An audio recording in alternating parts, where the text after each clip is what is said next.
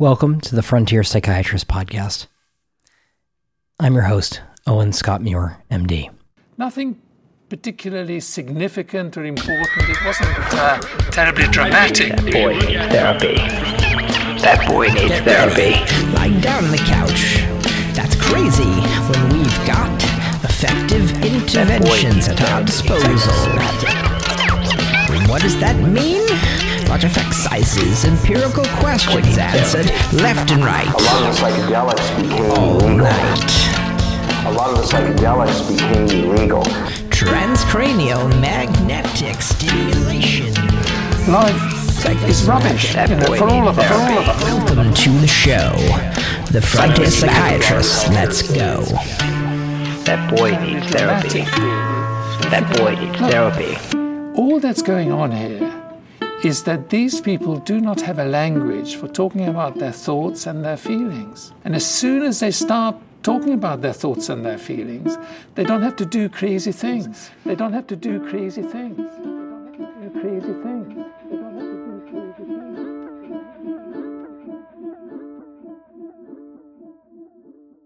I'm Jeremy Fox. I'm a licensed professional counselor who helps patients with trauma. It's good to see you again, Jeremy.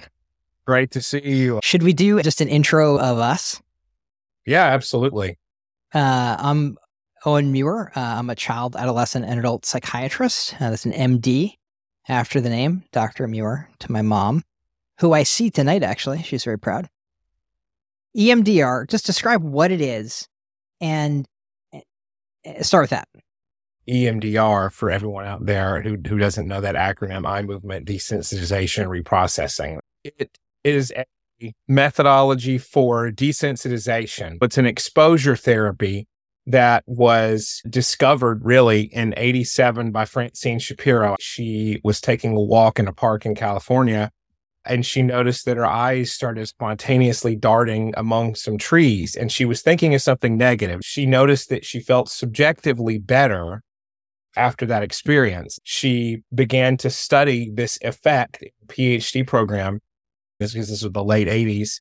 She started exploring this idea of applying bilateral left to right, repeated left to right eye movements to traumatic mental mental imagery. First, she was directing people to just notice that imagery, just whatever was coming to mind that was most upsetting. So the sights, the sounds, the smells of a flashback, whatever. And she would keep directing people back to that. During EMDR, she let the person just notice where the thoughts went. There was a reprocessing effect of recognizing the, the person's schema of the event. Sometimes other memories would change. Someone may notice other associations to whatever that traumatic memory was and they have a different view of it. The emotions are reduced. And it's not good that it happened, but we want people to no longer have the emotional arousal, that tensing effect. In other words, there's a few mechanisms we think how it works. For one, the working memory hypothesis is what it's called. And very simply, I explain to clients the same way if you have a lot of tabs open on your computer that are demanding a lot of energy, and you're trying to watch a YouTube video, the video is going to go slower because it doesn't have as much RAM, as much memory, as much ability to play because there's so much background stuff going on. Very similarly with our brains, because we're not as great at multitasking as we think. You give the mind a task and you demand it do something else, you're going to pull both those things and do them poorer, right? We use that in a good way with EMDR reprocessing, where you keep the person in the present with that eye movement and we have them think of the traumatic episode or memory or fear of the future. So they're thinking on one hand of something upsetting, on the other, they're in the present and it pulls their attention, their working memory, how much they can have in mind at one time. And it reduces that emotion. Their brain kind of snaps to the present. Wait a minute, this is in the past. I'm in the present now. And you're grinding up the quality of that memory by in- introducing the present into it. When you say trauma, what do you mean? So I will lean on Peter Levine and Bessel van der Kolk for that. Really, a memory that's stored with the sensations associated, has a timeless quality. So when you're reminded of it, it feels like you're there. And so this is that's a definition of trauma, and Mhm. essentially what I'll, what I'll call capital T trauma for people who've experienced it. It's an event in the world, and the biology that can lead you to be more susceptible to this is different for folks. But it's a big, terrifying thing. Humans are optimized to identify big, terrifying things and avoid the hell out of them, which doesn't mean that's the only thing that's traumatizing.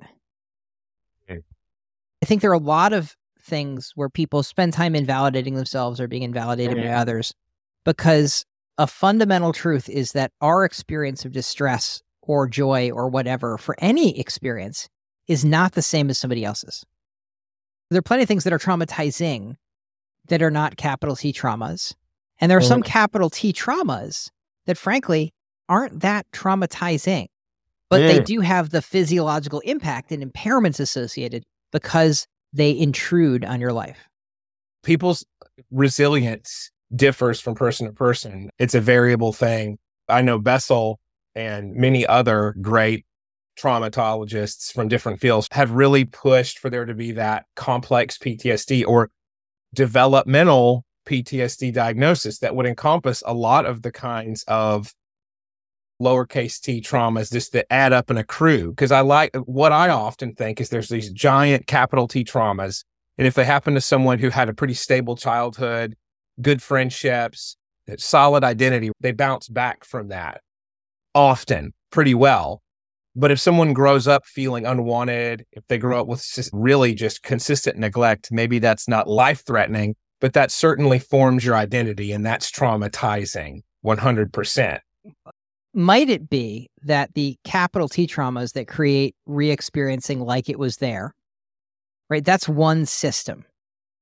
And the chronic mistrust that teaches us based on maybe not re experiencing level events, but bad, like being stalked is bad, is awful. I've been stalked for years and a lot of it's online. No one's going to jump out from behind a car, though actually that has happened too. But that wasn't the bad part. Like I had a New York Post reporter jump out from behind a car to take a picture of me. And that was jarring, but I don't have flashbacks to that. I do worry about bad things happening to me because bad things have happened to me because somebody wanted bad things to happen to me. And that happens to a lot of people, right? I worry about my patients because I'm a psychiatrist and I have I have patients who I, I'm afraid could be could die. Uh, any physician will will have that experience. We'll get that bat. It is traumatizing to be a physician. Not all of us have flashbacks about the deaths of our patients. The level of trauma in just being a doctor, like we we don't call it that, but people die all the time, no matter what kind of doctor you are. We all go through training where there's an emergency room, there's a surgery, there is an ICU, there is a code. We're going to watch people die and it's going to be capital T traumatizing. And yet, not all of us have re experiencing of that. However, it may be that the things that cause real burnout and impairment for those individuals, and we call it burnout, I think is a dodge. PTSD is a good brand. Mm-hmm. Yeah, it is. Yes. Eugene Lipov disagrees with that. He thinks it would be post traumatic stress injury, which may be a better brand. I think that the intersection point is capacity for bouncing back. If someone who grows up with a sense of validation and what we would call the good enough parent, right, in attachment research, a child who feels overall wanted and safe is going to develop a greater window of tolerance for bigger traumas, bigger traumatic events. If you grow up with just a sense of neglect and lack of safety. And so I'll summon the great example that all good trauma therapists know by heart the ACEs study that Kaiser Permanente did, adverse childhood experience study, and we got a scale from it. Which I get on every patient, by the way. Yeah, which is brilliant of you. When you grow up and there's just a, a rampant sense of either neglect, unwantedness, what have you, then you're going to have way less stability in the face of those giant traumatic events. For people who grow up like that, Mm. they're not wrong. That was their experience. No, not at all.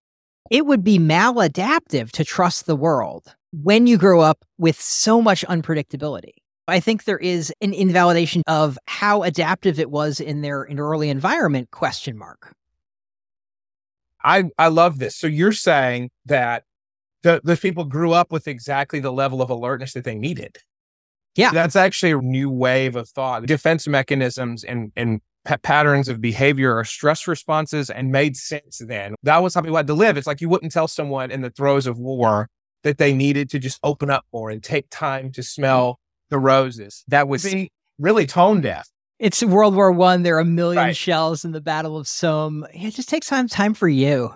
It's a new time. Let's do some self care. Let's do some self care. That, that absolutely would not work helping kids who still live in those kind of environments. Kids who have been through the foster care system, people who are under 18 and even over 18 who are just trying to figure out where to go next and live. People who are in environments where there's consistent dismissal and poor treatment, like they've adapted how they had to. The goal is to get out of that. When kids tell me it was bad, I believe when adults tell me their experience was not good, I believe that to be the case. They're making predictions about the future that, based on their experience, are accurate. Yes. I'll say there's that dialectic of being able to recognize all foster care is not terrible. And there are some horrible experiences in kids that fall through the cracks that aren't treated the same. So not trusting when anyone you've ever met was untrustworthy is learning and development.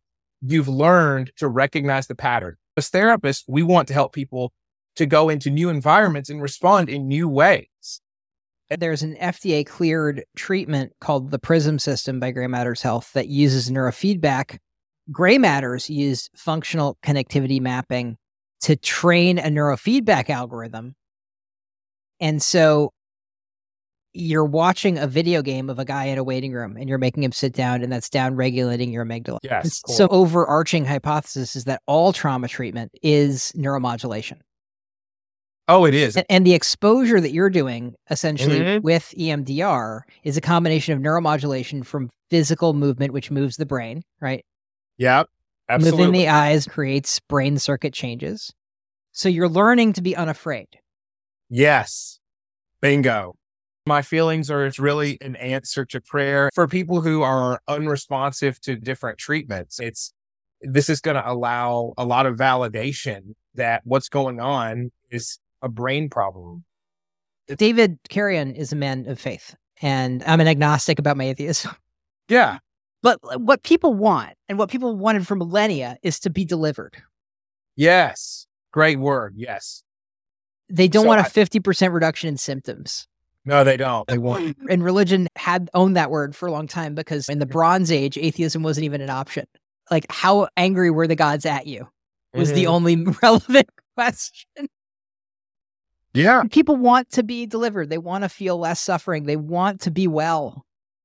And so I, I, you're backing off a little bit on the answer to prayers. The prayers that people give, whether they have faith or not, people are, are praying to whatever to not suffer. No, I, I absolutely think this could be something eh, eh, for for religious or non-religious people. I understand, like it's it looks like magic almost, right? Like a sufficiently advanced technology for that. I love that we're looking at that intersection of the mind and the brain. This is the big thing.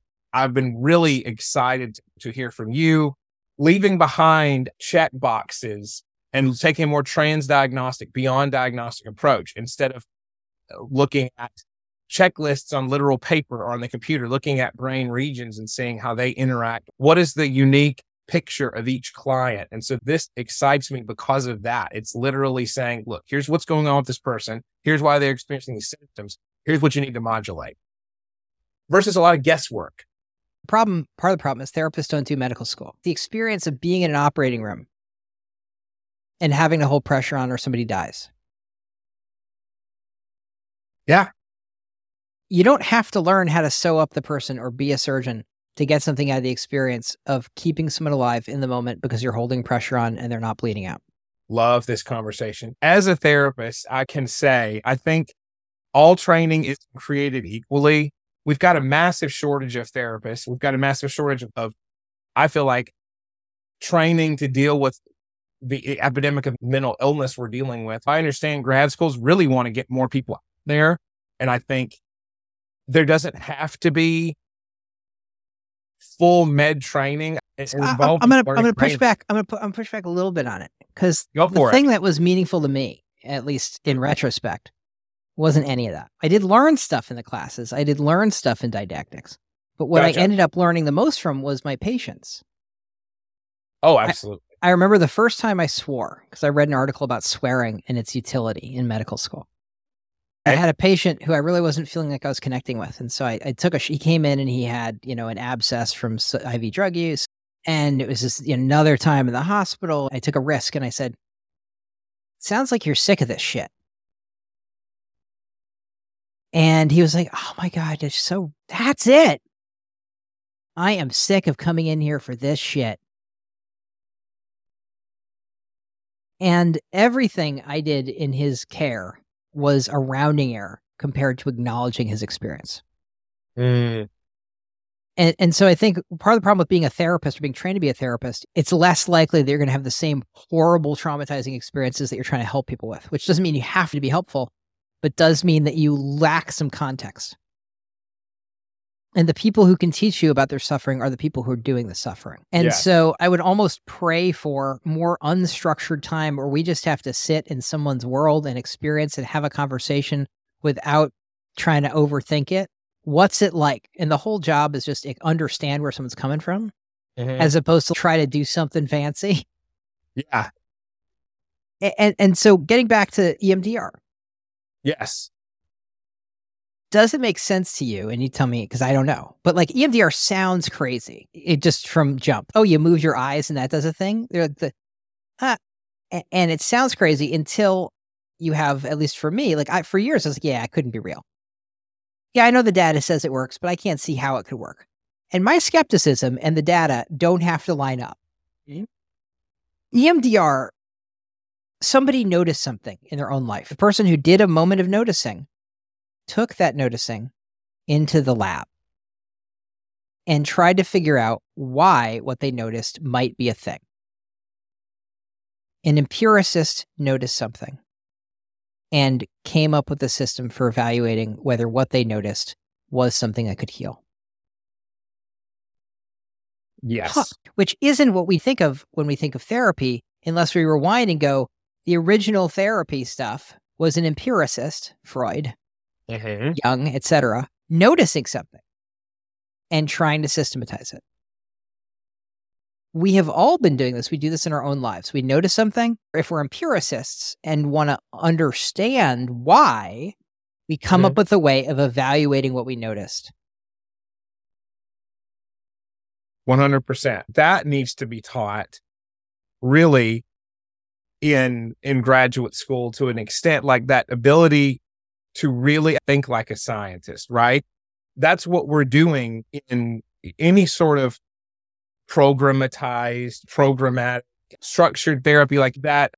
Bilateral eye movement activating the brain's forward motion response because when your eyes are moving back and forth, you usually are moving forward. And so that's a hypothesis now that activates the same neural network and patterns that would occur if you're moving forward towards a challenge. So instead of fight, flight, free, it's forward motion. So it's a little bit like the mammalian dive reflex. You don't have Yes. to get why it works. You just have to understand that it does.